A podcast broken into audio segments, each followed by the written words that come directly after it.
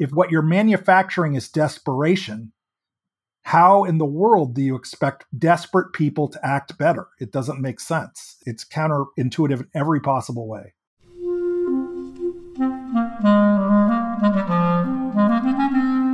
Hello, this is the Great Battlefield Podcast. I'm Nathaniel G. Pearlman. A great political battle is being fought right now between progressives and the forces of reaction on the other side. This show is about the political entrepreneurs and other progressive leaders who are finding new or improved ways to fight. My guest today is Josh Hoe, who's a policy analyst at Safe and Just Michigan and host of the Decarceration Nation podcast, which is a podcast about radically reimagining America's criminal justice system. I spoke with Josh about how his path in life, which included some time in prison, took him to work in criminal justice reform and what he's up to with his podcast and his other work. I thought it was a good conversation. So, after a quick word from our sponsor, my interview with Josh Hoe at Safe and Just Michigan.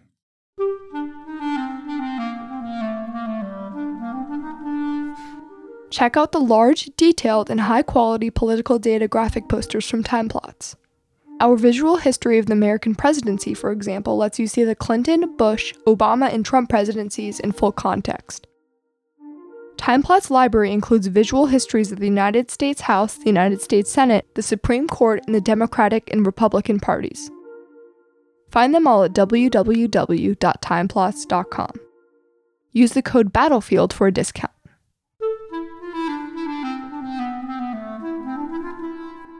Josh, would you mind introducing yourself and giving me a quick biography?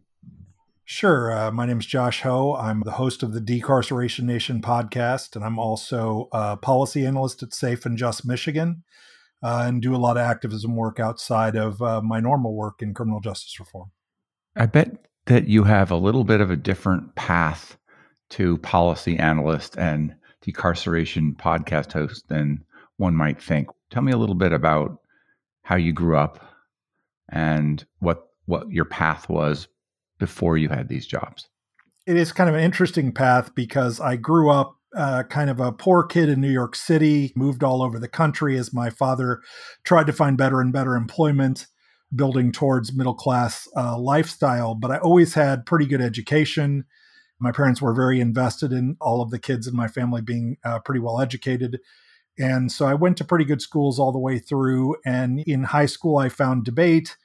Uh, ended up being pretty pretty good at it, and ended up winning a college national debate championship, and then was a coach for a really long time. So I was adjacent to policy work and teaching people who went into policy work as a coach for a very long time. And so while I wasn't really doing policy work, I was more teaching people about advocacy and about argumentation. The things that we talked about were always deeply involved in public policy. And then when I was about, I guess I was 42, I got arrested and went to prison for three years. And that's how I got the firsthand in- involvement and information that got me kind of passionate about criminal justice reform. Because I think what most people tell you who've been through the system is that your understanding of how criminal justice and our criminal justice system works is worlds different before you get arrested or before you uh, do time than afterwards. You see the realities of it. I'm not just talking about what happened to me. I'm talking about the things I saw happen to other people. In fact, I was very lucky in my incarceration and really didn't have a lot of bad things happen to me. Uh, but I certainly saw an incredible amount of terrible things happen to people all the way through the system. And as a result i had you know i still have a lot of friends who are inside. I have a lot of friends who were inside who are outside. And as a result i'm very passionate about trying to make sure that we create a better system for everybody and one that actually works to heal people instead of trying to simply punish and warehouse that makes sense i'm curious about this debate thing that that took so much of your fancy what was it that attracted you to that right from the get-go uh, you know, I always been very invested in politics and very interested in that kind of stuff, and and that's always been something that I'm drawn to. Uh, you know, I was involved in campaigns very early, those kind of things, and then I also have just always loved a good argument. And I don't mean the kind of argument where everybody yells at each other. I mean the kind of argument where, you know, you're really trying to get uh, all the best arguments on both sides to try to find the best possible solutions to, to real problems. And that's not really the way that we do things in politics as a general rule, unfortunately. I mean, there's a lot of games personship within debate, but a lot of what you're doing in debate is looking at the best arguments on both sides and trying to find the best possible synthesis of positions to solve real problems. So, what does make a good argument? How do you construct a good argument? Well, I think in the traditional sense, people would say you have to have a claim, you have to have a warrant, and you have to have backing. And backing is the evidence by which you kind of support whatever you're saying. And you know, so that's the the basic building blocks of of an argument. But then there's also, you know, persuasion has a lot to do with it. The way you present arguments, how you represent all the different ways that you you represent when you're talking when you're you know looking at people when they're looking at you. Those all have an effect on the impacts of your arguments as well. So it's a it's a fairly large thing but what we try to teach people you know when i used to do that kind of work is that you know you're you should not just be persuasive your argument should also be strong and, and well backed. Having that training and having worked at training other people which is often the best way to learn actually do you find that permeating your personal life and your life on the, as a host of a podcast? Do you are you referring in your head to like a rubric about how to persuade someone else or how to argue effectively? I mean, I'd like to think that it all just becomes part of how you look at everything. It's not like there's a, a a jigsaw puzzle in my mind and, and I'm putting the pieces in. They're all just sitting there and I just have to put them in in the right places. It's more like after, you know, being involved in that for my entire life, all of those things are somewhat inherent in the way that I approach things. And so it's more automatic and less probably thoughtful, but all of those things you'll see still come out in the work, hopefully, that I do, I, w- I would assume. Tell me about that college debate championship because that sounds like a, quite an experience. It's the sort of thing Ted Cruz did too, right? well, sort of. We had different kinds of debate. Ted Ted did what's called parliamentary debate, which is non-evidence based debate, and it's not that that's bad. I'm not like you know, it's just a different form of debate. And I did evidence based debate, which you know we we actually go and do all the research. You know, so he would show up at a tournament and they'd say, "Here's a topic," and then people would have a discussion about that topic without evidence to see who could come up with the cleverest things and things like that. And that takes a certain skill set. He obviously was very talented at that skill set. The kind of debate that I did was a combination of everything like that, but you also have to be able to back all of your arguments with evidence. There's all kinds of structures of arguments that they don't have in their kind of debate, things like that. It's it's just a more research based form of debate, and so they're they're just very different kinds of debate. But yes, it was the same kind of thing. I mean, they are both debate you know, I mean, it, it's just different kinds of debate.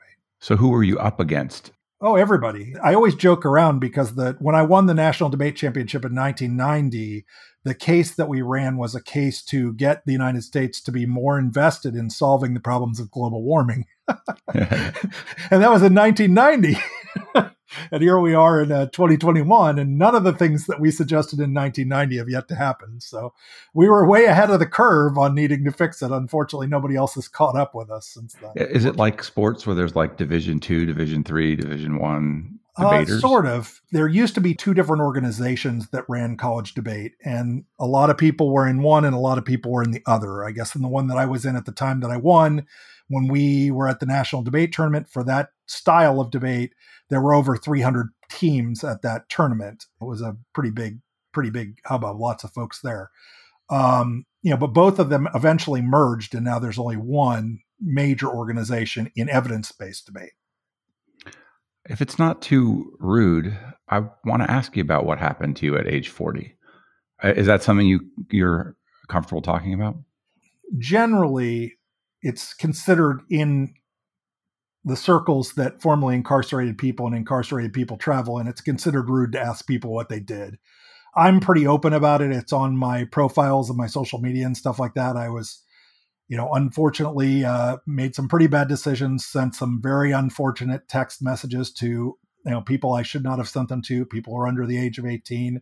And I did several years of prison for that. I take full responsibility for it. I've definitely done everything I can to make amends. I, I one of the things that I, I, I try to explain to people is to me, and I think uh, it should be to a lot of people, the idea of accountability is an ongoing concern. And it's not something you say or something you do, it's something you live. And so to me, kind of the way that I approach all of this stuff is that you know it's my job to be accountable every day in every way even when that's uncomfortable for me. Now at the same time, I don't always believe that I owe everybody a debt. You know, I mean, they say that you pay your debt to society when you serve your sentence. I may not have paid my debt to anyone who I harmed, but to all the people I didn't harm, I don't owe them more than I've already paid, and I've paid a lot, you know. So it's a kind of complicated thing because I think it's important for people who have been, you know, in my case, I suffered abuse when I was young. Uh, so I'm both a victim of crime and a perpetrator. And so I think it's important to be out there and talking about these issues and to represent that you know people do come back and people do change and people do try to make a difference in the world. You know i have a friend who you know at a very young age committed a murder. And when he came back you know a couple years after he got back he opened a warming center during the polar vortex. And i'm pretty sure probably saved some lives the truth is there's you know i know a very large number of people who've done all kinds of terrible things and have come back to make huge differences in their community and you know if people don't ever see the people doing that since I've been back, you know, I, I, worked on passing the First Step Act. Over, you know, I think it's 17,000 people have come back from prison as a result of that. Last year, at you know, I work at as a policy analyst. We helped pass over 40 pieces of legislation. There's a lot of us who are very committed to trying to make the world a better place and to making, you know, being accountable for the harms that we've done. I've talked to a reasonable number of people who have gotten themselves into trouble uh, to the point of prison on, on this podcast. And most of them as young people, and then turned it around, and one or two uh, as adults. My sense is that we're getting better about, in theory, forgiving people and letting them have a fresh start. But do you think that's true or not? I think it's a shallow change. And what I mean by that is that there so we were heading in a really good direction. A lot of really good things were happening. And then the minute that some crime trends changed, and they are terrible, we, you know, over the last, you know, two years, we've had an increase in gun crimes and, and homicides in this country, all across the country, and it's terrible. Unfortunately, what's ended up happening is even people who used to be aligned with people doing reform work and with forgiveness work, in a lot of ways, flipped back to the tough on crime narratives that we were moving away from. And it's unfortunate because one of the things that we've noticed with the homicide increase is that that homicide increase has happened in the exact same way across the country in jurisdictions with Democratic mayors, with Republican mayors, with tough on crime prosecutors, with reform prosecutors, with criminal justice reform, with no criminal justice reform, with increased police funding, or with decreased police funding, which suggests that it's not really about policy. There's something else going on that we don't really understand. It feels like the politics, it's an area where the exploitation of fear is very easy, obviously. Like the Willie Horton ads in the first Bush campaign, the way Trump begins his uh, his run in 2016 is certainly like plays right for that, and it's a very powerful force. And I, I even feel like I'm. I think the more you know about incarceration, the more you're close to it, the more you understand the numbers and the waste that's going on, the more maybe you're open to reform.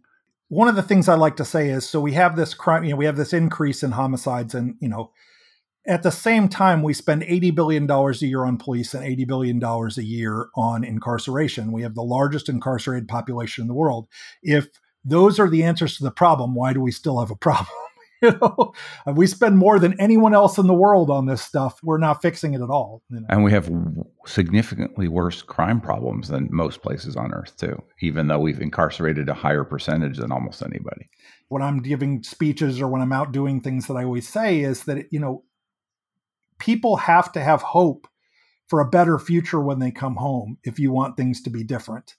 Uh, the largest meta analysis that's ever been done on the topic says that incarceration, even accounting for incapacitation, causes more crime than it stops. And if you've been in prison, you understand why. You know, there isn't a lot of rehabilitation happening. There's not a lot of education happening. What education's happening is not very good education. There aren't jobs inside, so people aren't learning skills that are transferable. And when they get out, you can't get a job and you can't get a place to live. If what you're manufacturing is desperation, how in the world do you expect desperate people to act better? It doesn't make sense. It's it's it's it's counterintuitive in every possible way. When you came out, having now spent time and really changed your life dramatically, what were the moves you made to make a living? Well, I mean, for a long time, I didn't. You know, I mean, everybody, I think everybody who's been incarcerated knows you come back and you go to your first job interviews, and you're like, I mean, in my case, I had, you know, I had multiple college degrees, I had been very successful for a very long time, and I couldn't get a job bussing tables. You know, it's it's a tough, tough run. One of the things you learn in prison is what they call hustle, and you just keep you know trying things until something works. And you know, I became a freelance writer because there were a lot of people who needed web content. And so, you know, I was just barely making it. You know, it took me a long time to get to that point. I was just barely making enough to get by, you know, and I had a pretty low cost of living uh, just doing freelance writing, writing web content for people who needed web content. And at the same time, I started to do activism, and I was doing that for you know basically for free, and because I was passionate about it, and you know I was pretty successful at that. And eventually, people started noticing and started hiring me for things. And ultimately, I guess I had some talent in it, and so it's become my career in a lot of ways. But I was doing it for free before that. So, what is Safe and Just Michigan, and how'd you land there? Uh, it's a nonprofit criminal justice reform organization in Michigan, and uh, you know anyone who does organizing work in Michigan is at least eh, on criminal justice issues is familiar with them and a number of other organizations. And you know, I just applied for a bunch of jobs there, and eventually, you know, I had some pretty good success as a consultant working on the First Step Act, and so I think between that and a few other things that I'd done, I was getting noticed from folks, and that my experience and skill set fit up with what they were looking for. Are a lot of people who work there also people who've been in the system and out? I think there's three of us who are formerly incarcerated who who work there, and the rest are just you know regular folks who are passionate about the same issue. How is the state of Michigan on mass incarceration issues? You know, surprisingly good in a lot of ways. I mean, I don't think that you would say that. You know, it's kind of it's always relative the place you don't want to be in prison is in the South. You don't want to be in, you know, Georgia, uh, Alabama, Florida, Texas. South Carolina has gotten a little better lately, but they were pretty pretty bad. Mississippi, in Alabama, they had two DOJ reports during the Trump administration. So this is that DOJ saying that they were so beyond the pale on the Eighth Amendment that they should basically be shut down there are some some prisons in the United States that are just I mean none of them are good. I'm not you know I'm a lot of terrible things happen in Michigan prisons every day, but you know compared to those play I mean it's just it's all relative. Uh, on the whole, we've had a lot of success. You know, um, last year we passed the largest expansion of expungement in the United States, the Clean Slate package. Um, we also passed a uh, bunch of recommendations. I think the first 18 recommendations of the, the jails task force that the governor put together, which usually task forces are where they, uh, you know, send things to die. But we actually got a huge amount of stuff done.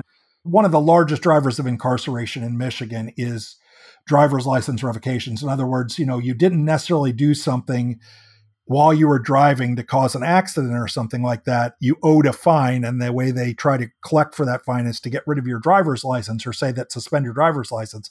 And then a lot of people get drawn into the criminal justice system through that because they still have to get to work, they still have to get kids around, whatever. So they end up driving without a license, they get arrested, et cetera, et cetera, et cetera. It's one of the largest drivers of, of incarceration in Michigan. We were able to get a fix to that. Uh, we were able to do some occupational licensing reform. So I would say, on the whole, we've had a really good bipartisan consensus uh, with the Michigan legislature uh, to get a lot of really good work done. And uh, hopefully that'll continue. So you said bipartisan consensus, and it seems like this is a constellation of issues, unlike almost everything in our current polarized world, where we've we've somehow found ways to work across the party lines of late. That First Step Act is one of those examples, and sounds like there's something in Michigan. What is going on with the relationship between the parties and reforms in this area that is making it sometimes bipartisan? Well, I mean, I think there's a lot of things. I mean, the first thing is that the most passionate people on both sides of the aisle that you'll find that support this issue are directly impacted. So many people in this country, I mean, with the vast numbers of people that we've incarcerated over the last, you know, three decades, five decades, you know, there's so many people whose lives have been touched by incarceration. I'm not saying the people who have necessarily actually been incarcerated themselves, but people are family members, friends, you know, a lot of the lawmakers on both sides have a friend or family member who's been incarcerated. Once you've experienced the system from the other side, your view of everything changes pretty dramatically because you have kind of a romantic, kind of like the television show Law and Order version of how the criminal justice system works in your head until you actually encounter the, the real criminal justice system. And once you encounter the real criminal justice system, it's very hard to look at it the same way again, regardless of what your party background is. The second thing that's true is that there's a lot of issues that resonate with both ends of the spectrum. People who are libertarian, for instance, don't like the idea that the government is overreaching and charging too much and taking people's liberty for a number of reasons, while people on the left, you know, don't like that these things are racially disparate, that don't like that these things uh, impact communities of color. There's all kinds of inner, you know, places where we can find intersections and, and, and learning how to talk to different kinds of people in different kinds of places and basically with the same message but different words uh, has been part of the solution i think to getting a lot of things done. And just in the state of michigan our you know prison budget is you know over a billion dollars a year you know i mean that's true i think in most states in the country. Like i said it's an 80 billion national cost. Uh, that's a you know that that's not hard to convince people that there's got to be a better way to do things than the way we're doing them. You know so i think that's part of it. What's different between the law and order version of criminal justice and the real system as you described it i remember one of my first uh, times i walked into a courthouse as you know i had really never been in contact with the criminal justice system before i got arrested and i'm just standing around waiting for my my personal hearing and i'm looking at the the stuff on the wall and there's a sheet there that's like all the cases that are happening that day.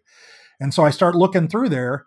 There were public defenders who had like 30 cases in one week.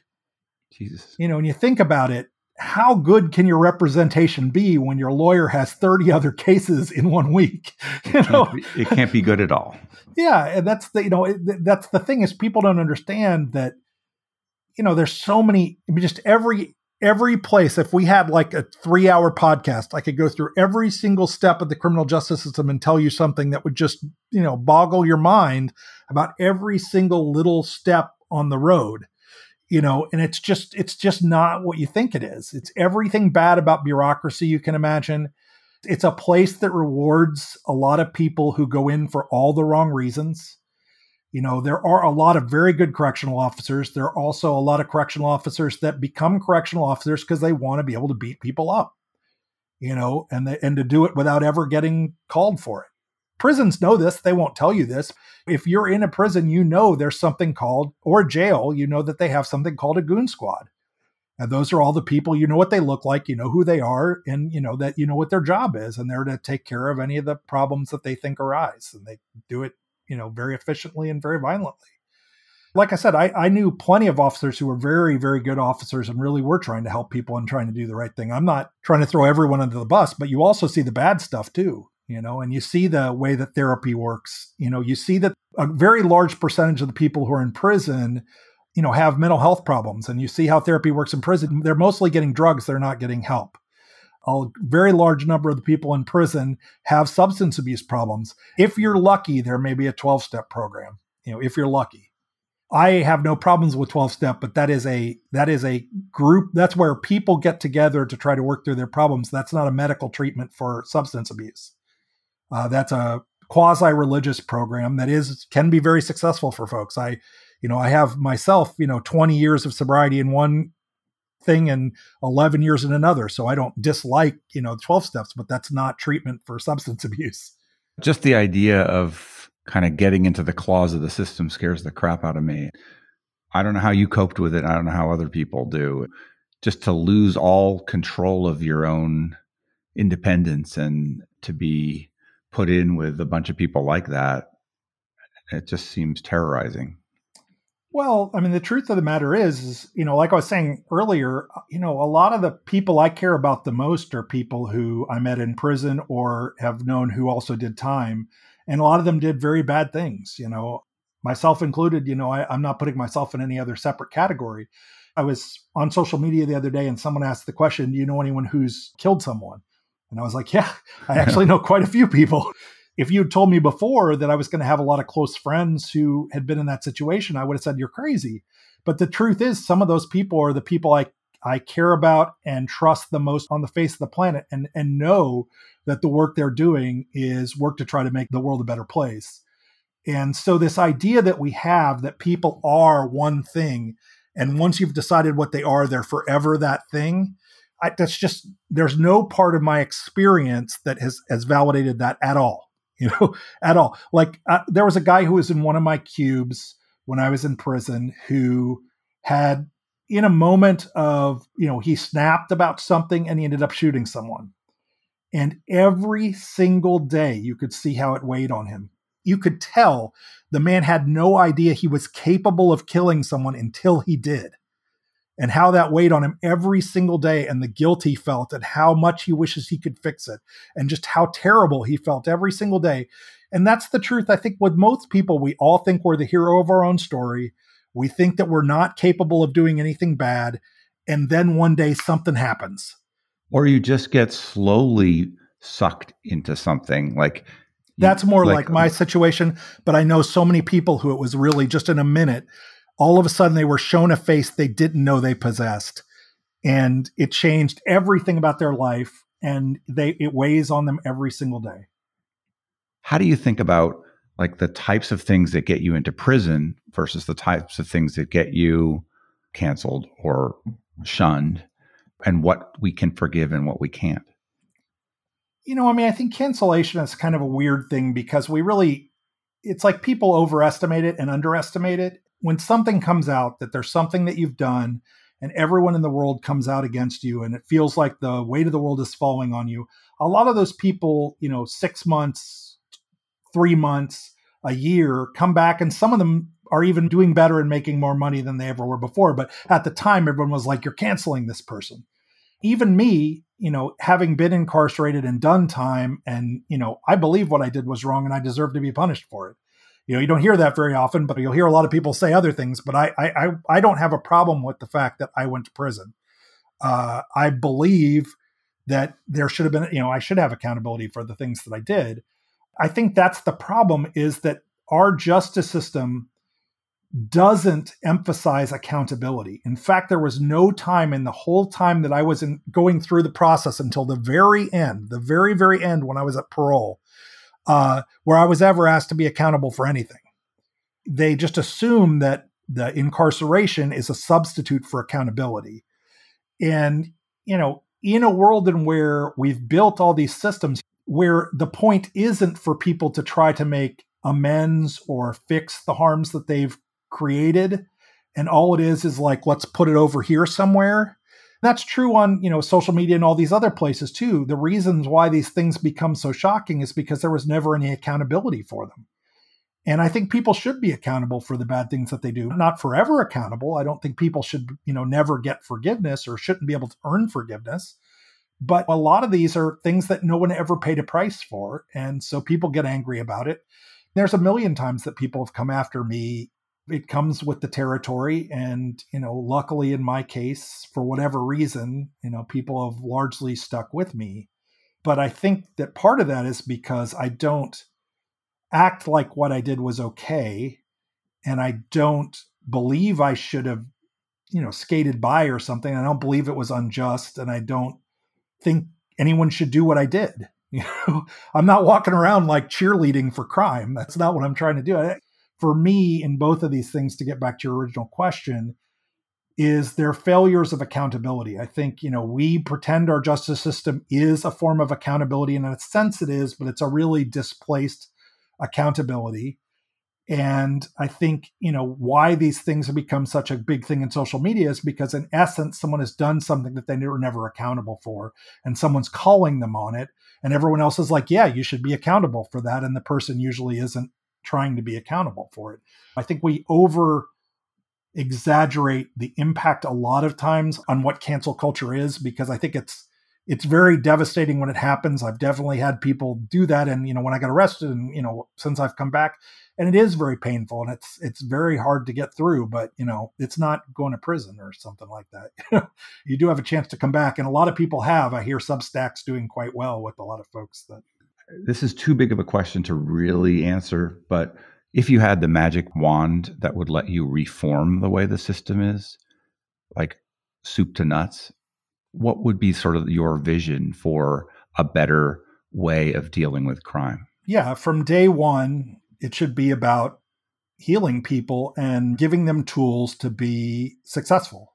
Maybe there's some punishment in there, you know, I mean, I'm not saying that there's no, you know, but if you build a system where people come back worse than they went in, then you're failing.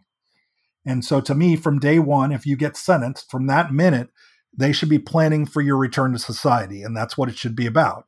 Every company that makes money off of prisons should be invested in prisons. And what I mean by that is they should be training people uh, who are incarcerated for whatever their work is. And they should be hiring people when they get out. They should have skin in the game every dollar we put into prison, we should be making sure that that money is going to something that actually helps bring people back in a better place than they left, than they went in.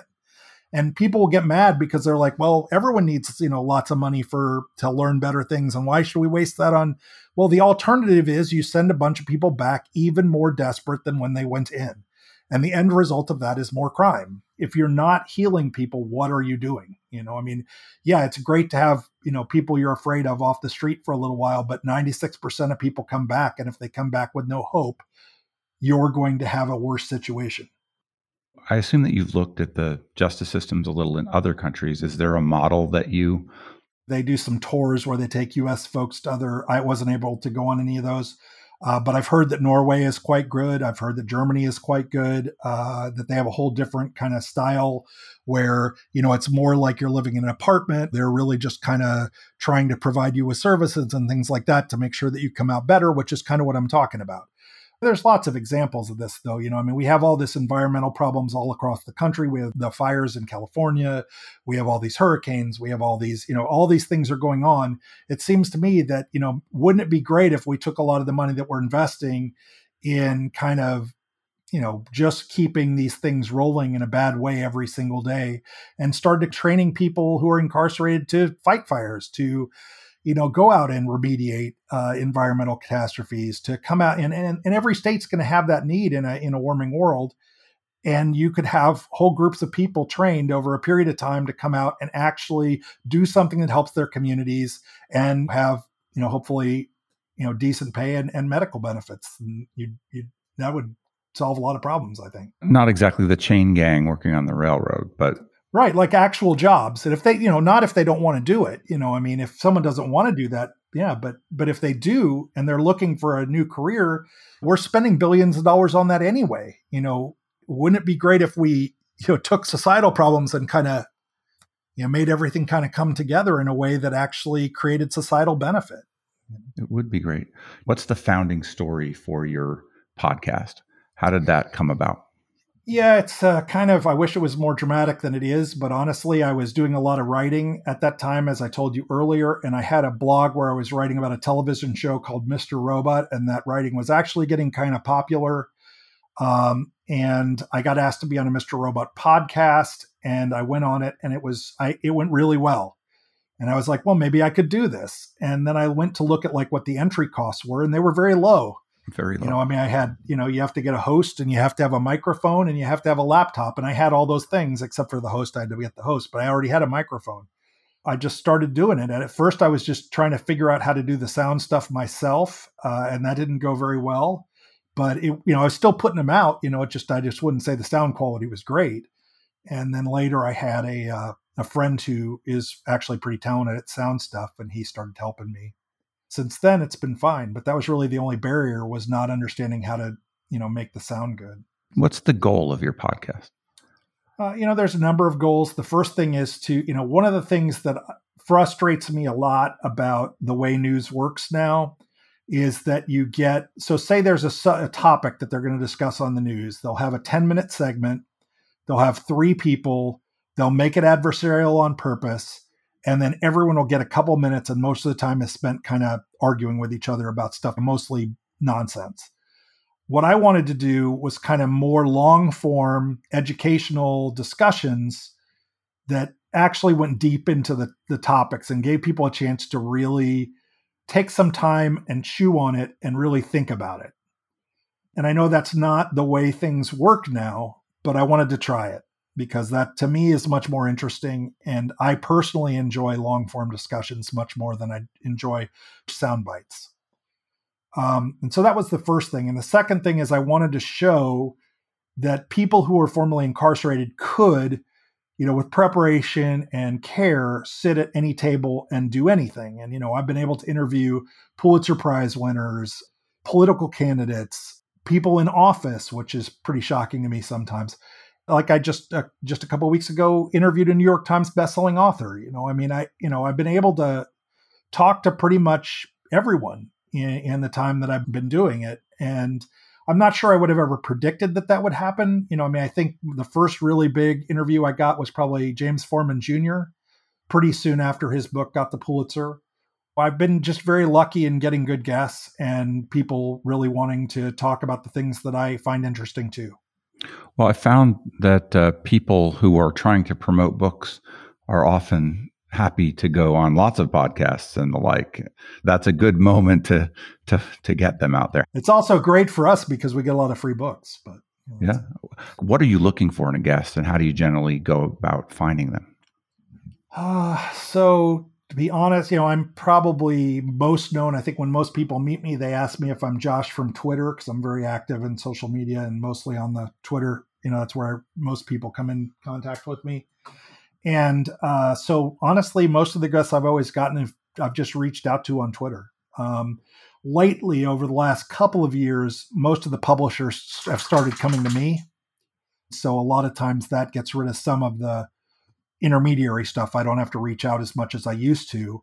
But for the people who aren't authors, you know, it's usually that they've done work that interests me. I read a lot uh, of reports and studies, or they are people that are doing the work and I know the work that they're doing is good and I'll just reach out to them and say, let's talk about the work you're doing, you know, uh, and I'm, you know, connected enough in criminal justice that I, you know, get a pretty good idea of where and who the people are that are doing the good work. So who do you want to have as a guest who you haven't been able to get yet?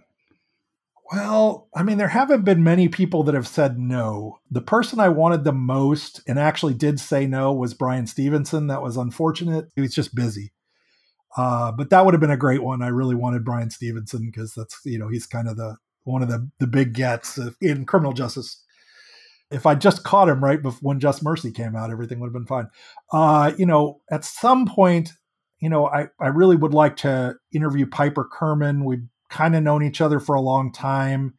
And I actually did uh, recaps of every single episode of the television show Orange is the New Black a long time ago. And so I'm very familiar not just with her work, but the stuff that came out of her work. And we've run into each other a thousand times more or less, and it just just never worked out. But I think we'd have a really interesting conversation. I'd love to have Mariame Kaba on, who's an abolitionist uh, activist who I think is just an amazing human being does just amazing work. And you know she really lives her message in a way that a lot of people uh, I, I i think wish they were as committed. Every day she's trying to raise money for people in her community who are struggling. I wish i was as effective as she is at what i do as as she is at what she does I'd love to talk to a lot of the the higher level politicians. I doubt that'll ever happen. I would love to talk to a president. I would love to talk to the attorney general. Did you ever talk to Deanna Hoskins? Uh, Deanna and I are old friends. We've known each other for a long time. Yeah, I'm a JLUSA fellow, so that's Yeah, uh, I mean, she good. she was. I had her on a while ago. I thought she was tremendous. yeah, she's good. She's real good people. I, we're we're good friends. We've known each other for a long time. Yeah, and uh, she does get to have some of those interviews. So she's she's gotten to sit with. I know she did an interview with uh, uh, uh, with Kamala Harris, and uh, she's done some other ones too. Uh, she she gets to do some of that stuff. I'm hoping someday I'll get to. to get, I did get to. So right before Chiraag Bains became Biden's special assistant for criminal justice reform, he was on the podcast literally the week before he got appointed. That's cool. Uh, so I have had you know kind of in that area, but not quite the same level. Do people listen? Yeah, yeah. I'm crazy, and I probably would do it if no one listened. But you know, I mean, that's not. But it's a niche thing, right? And and I don't mean nobody, but like, how do you? What what's your goals for for audience? Maybe that's why I keep doing it is because my goal isn't to be Joe Rogan. You know, I'm not trying to have 10,000 people listen to my podcast every week. I'm very happy that a lot of insiders listen to my podcast, a lot of directly impacted people listen to my podcast, and uh, a lot of people who are in the field listen to my podcast. That's fine with me. And, you know, I keep trying to increase the audience just like everybody does. But if I stayed the same forever, I'd be pretty happy. I just want people to have a place where they can learn about the stuff they don't necessarily know the the small details about where we really do go all the way deep on all the issues in criminal justice reform. If we're going to talk about parole we're really going to talk about it. We're not going to talk about just you know the quick summary stuff. We just did an episode our most recent episode was with Somil Trivedi of the uh, of the ACLU, and every year we do a where we go through every single case that the Supreme Court did on criminal justice, and we just talk through all of those cases. I think we did twelve cases this year. If you're looking for a 15 minute thing, that's you know we're probably not your thing. And I imagine in a way it's kind of like the difference between people who like PBS or NPR and people who prefer uh, Fox or CNN or something like that. Not that I have anything against regular news per Or se TikTok? or TikTok. Yeah, I, I, I'm never going to be that. You know, you know, I got a lot working against me in the first place, but I'm probably never going to be the TikTok guy. That's you know, Do you listen to any other podcasts in your area? yeah, you know, I you know, I think everybody listens to Ear Hustle sometimes. If you're not familiar with Ear Hustle, it's a podcast about like if you were on the yard in prison, what you'd overhear, kind of. You know, it's like you know people talking in prison about stuff. Oh wow, Uh, it's a pretty popular podcast. It's probably the most popular podcast in our area. Um, it's one of the only ones that gets like a lot of a lot of attention. Um, you know, there's a one uh, uh, the Center for Court Innovation does a podcast uh, that I really uh, I've listened to for a long time, and I'm friends with the guy who uh, is the host of that. Um, you know, it, before the appeal went down, they had a couple of podcasts that were pretty good. They had a daily show that was pretty good too, that Emily Galvin Almanza was doing that I liked. Uh, I had them on right before, unfortunately, the appeal went under. So, yeah, I listen to whatever you know, whatever I can. Uh, you know, I'm pretty busy, so I don't have as much time as I would like. You know, because I'm kind of, I got the regular job, I've got the activism stuff, and then I got the podcast stuff. There's always something happening. Uh, then in the rest of the time, my dog usually wants me to take her for a walk or something. So, outside of Safe and Just Michigan, what are the other key players on the reform side of of this fight in Michigan or nationally? nationally? Oh yeah, I would. You know, Safe and Just Michigan is mostly based in just in, in work in Michigan. Uh, you know, uh, so you know you have like Reform Alliance, uh, you have U.S. Justice Action Network, you have uh, you know JLUSA. You talked about Deanna just a second ago.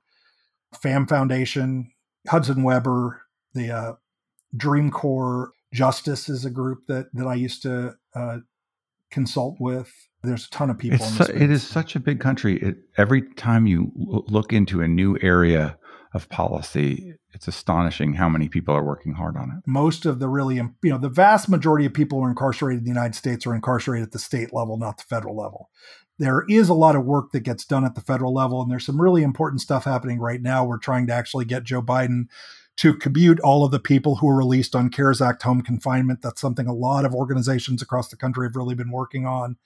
If you really want to know what where what's happening, you have to know the players in every state And you have to be willing to work with the people on the ground in those states. Someone just, you know, out of the blue, uh, you know, wrote me a letter the other day saying, Hey, I'm in Illinois. Do you want to talk about parole? And I'm like, Well, sure, but you should know I don't do a lot of work in Illinois. Every state has a very unique system. And I know the Michigan legislative system very well, but that doesn't mean I know anything about Illinois. Um, and so I recommended some people I know who work in Illinois. That doesn't mean that I can't be helpful or I won't have that conversation. But the more people realize that the big work that gets done in criminal justice reform, for the most part, and there are exceptions, uh, happens at the state level. And oh, you know, another group I probably should mention is the Alliance for Safety and Justice. That's another good national group. I'll keep thinking of them, you know, all day now that you brought it up. But well, is there a question that I haven't asked you that I should have about? That's always my last question too. you must. Have. Uh, yeah, I think it's know, I, yeah, it's Dan Rather's last question too on oh, really? big interview. Yeah. Oh, I didn't know that. You know, yeah. I, I, I always call it the humility question. Uh, I don't say that in the thing. A lot of times, a lot of times it turns out to be the best question. You know, the sort of open ended. Somebody has something that you really left out, but not yeah, always. You know, I don't think you really left anything out. You know, I mean, I think that I hope that if people got something out of this, it's this notion that no matter what you think of me or what you think of people who are incarcerated or you know you think about the way the system works or anything it's that there has to be an answer that brings people back better. And if there's not we're going to continue to get terrible results. And if we stopped looking at it as oh my god i'm scared. If we don't pass more laws and do more punishment we're going to have all these problems and started looking at it as we have millions of people who are in serious trouble and if we don't do something about it, there's going to be a lot of problems, then we'd probably be in better shape. You know, we look at it the wrong way. We look at it from the wrong end. And, you know, it'll only take you, if there was a way that I could teleport every single person who's skeptical into prison for about a week, I'd walk through it with them. I'd help them get through you know, by the end, they would understand what I mean because you just cannot believe. Even I'm sure there are a million well intentioned people who work in the systems in every place, but you just would not believe how, how just it's not doing anything good for anybody. it's just a terrible situation. And you could not design a worse way to fix the situation, in my opinion. Well, I'm glad that you found your way to working on improving it in Michigan and and sharing with a lot of people, other people who work on it too. I think that seems like a really good way to spend a portion of your life, and and I honor that. Um, is there anything else you want to say? No, just thanks for having me on. It's really nice to get to meet you and great to talk with you. Always love to have a good conversation.